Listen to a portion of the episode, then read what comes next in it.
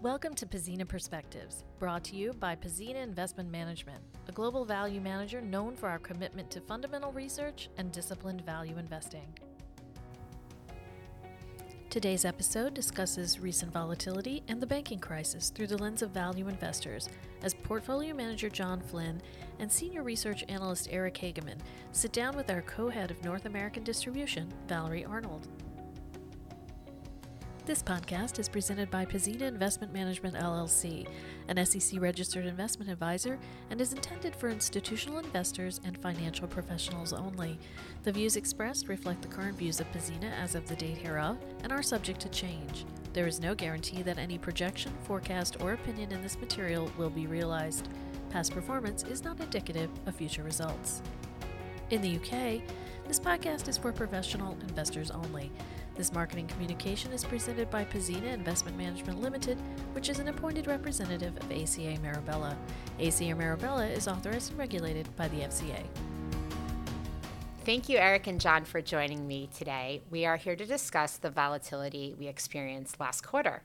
John, can you tell us how we navigated through the quarter?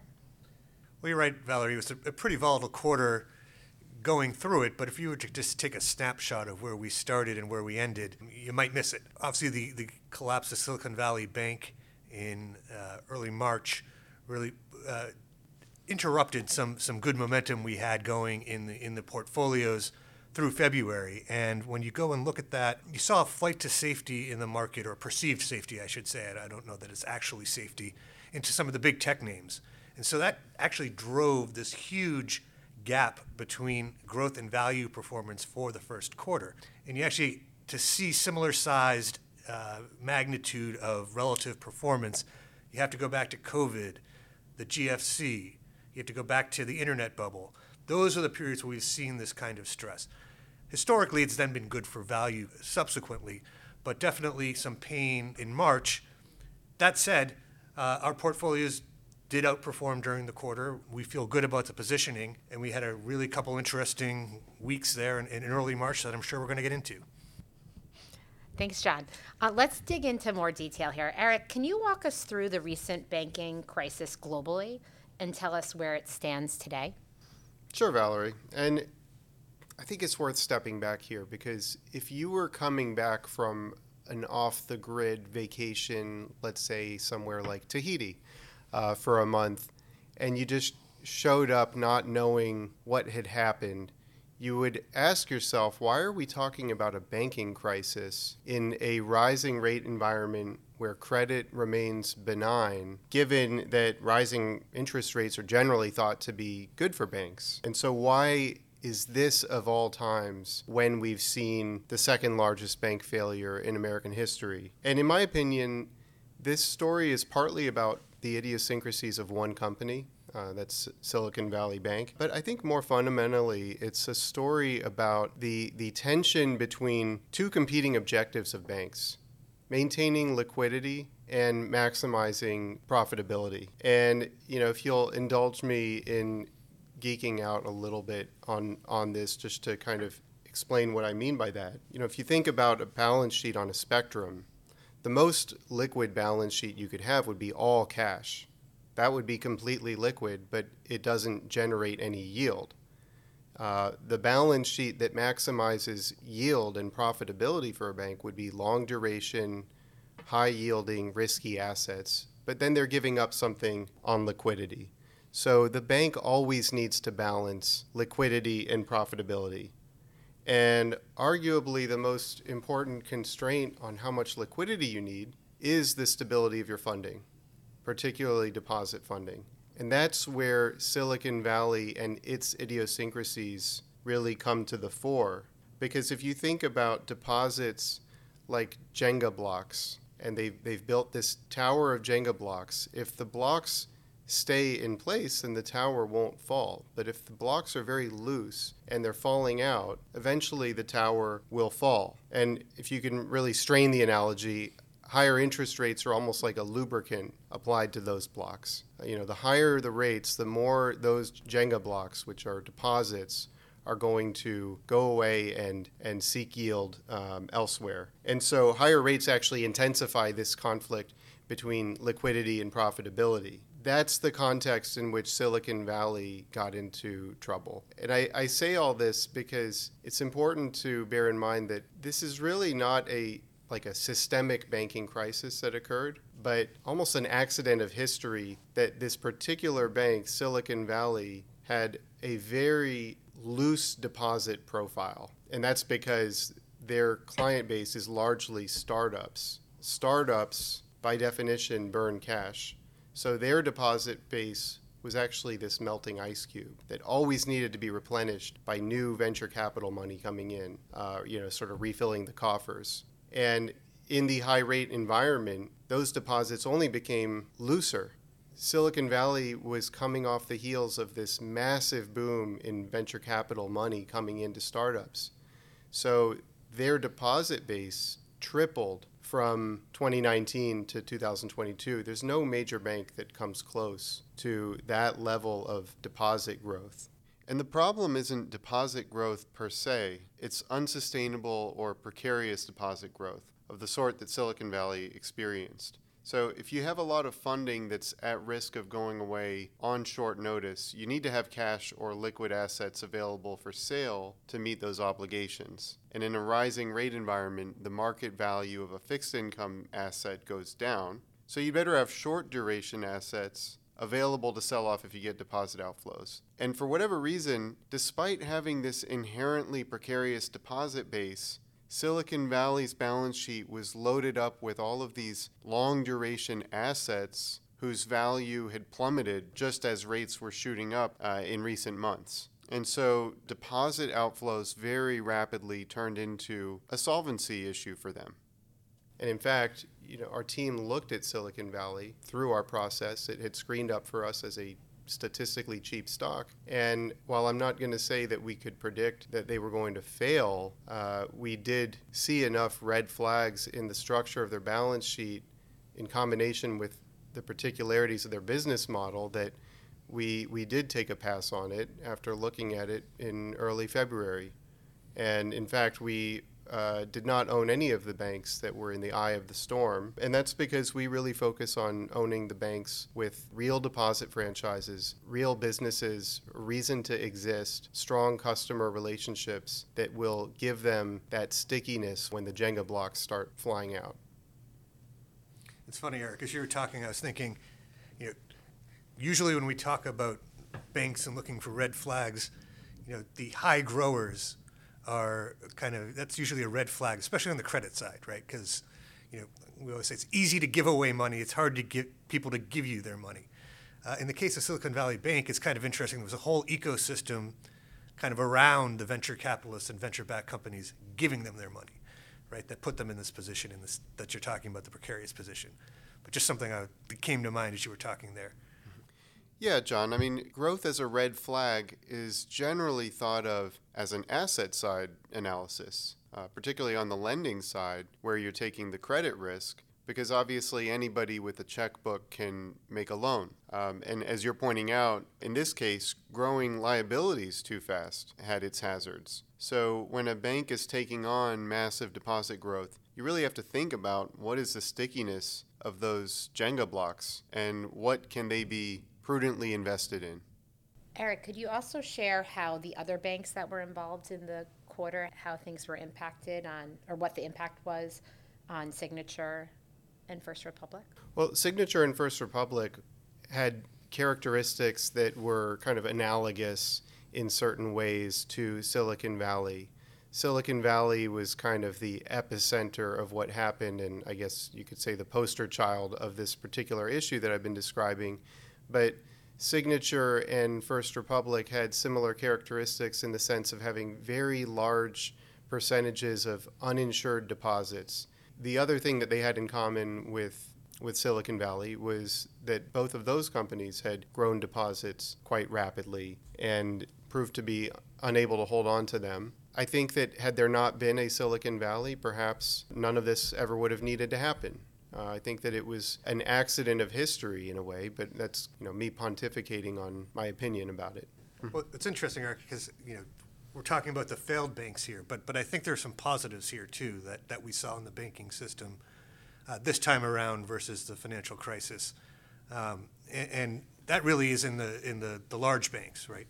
The, the Bank of America, JP Morgan, Citigroup, who, you know, both in this instance and in the instance of, of COVID, were an aid to the government as opposed to a pain to the government, right? Which is a much better place to be, um, and with m- much healthier capital structures uh, and balance sheets than we've seen in, in that global financial crisis period. And so it was really interesting to see those banks working with the Fed and the FDIC to be part of the solution rather than being the problem. And we saw that with uh, First Republic, with everybody making the deposits at, at First Republic, and I'm sure a lot more went on behind the scenes as well.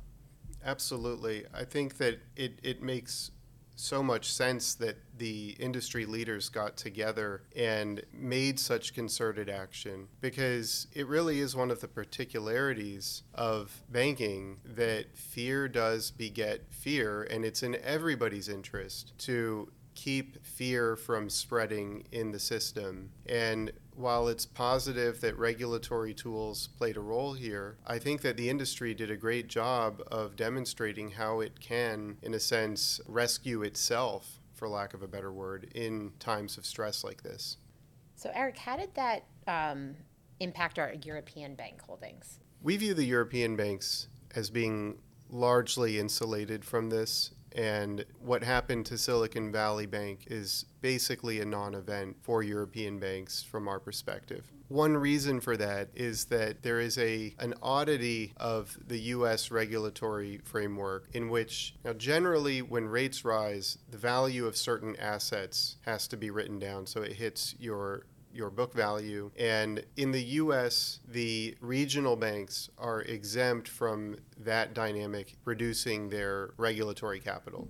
This is kind of an arcane topic, but the bottom line is that the US regional banks ended up having less capital as we grew into the um, rising rate environment than did the large US banks and the European banks. So the European banks are incredibly well capitalized they hold higher liquidity ratios than their U.S. counterparts. And generally, our European bank holdings in particular are within the top two of their local markets. I'm thinking of companies like Barclays or NatWest in the UK, uh, or the Bank of Ireland in, in Ireland, ING in uh, Benelux. These are the banks that we hold on the European side. And in the event of stress, we would expect them to be net share gainers, as there's, you know, generally a flight to safety dynamic in those in those crises.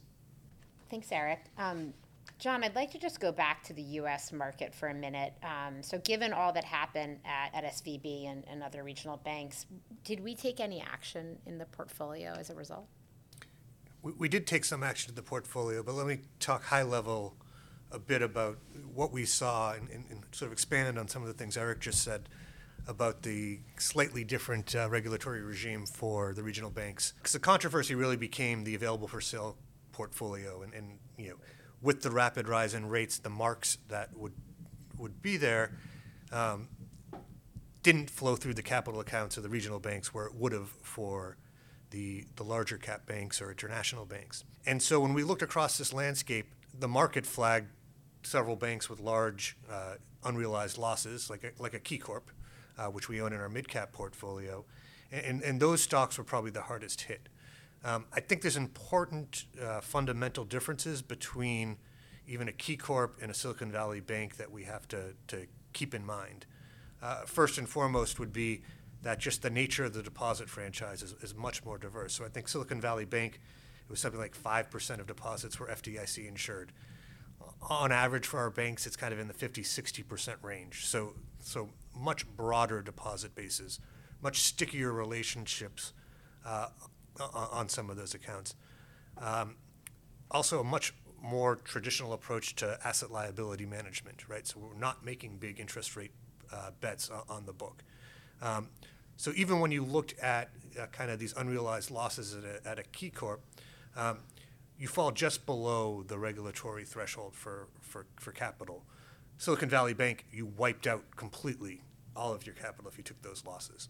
Um, So we felt that Key and, and Fifth Third and Regions in our mid-cap portfolios um, were in a different place um, from that standpoint. That being said, uh, bank runs are by their definition irrational, right? And, and so we, we did want to account for that risk in the portfolio. And so what we decided to do is take uh, half of our position in KeyCorp and move that into Comerica, which is a Dallas-based based regional bank, business banking, uh, again, strong relationship bank, um, where we felt that, you know, we could maintain the exposure to the regional banks, but kind of diversify it out and add a fourth name into the mix so that if you did get that tail event of a run on the bank, um, it wasn't in a concentrated position. Eric, can you tell us a bit more about our investment in UBS and um, how it is impacted by the merger with Credit Suisse? Sure. So we've owned UBS for, for some time now. And what we have always liked about UBS is that they are a leading global wealth management franchise.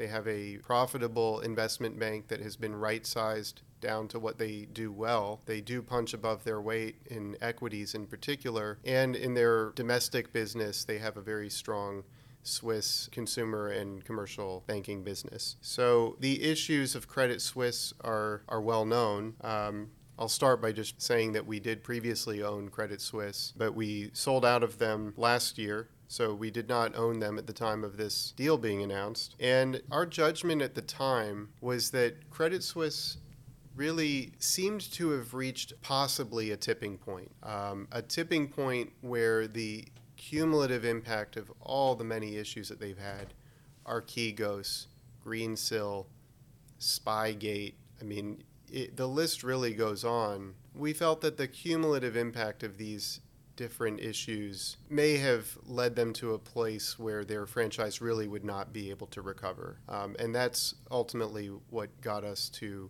leave the stock. Fast forwarding to today, um, it's quite clear that UBS didn't want to do this deal. That is what they have said publicly. On the other hand, the terms of the transaction are about as favorable as as they could be. Uh, they are paying 3.3 billion dollars for um, about 59 billion of equity. So it's not often that you're paying about 5% of book value in an acquisition.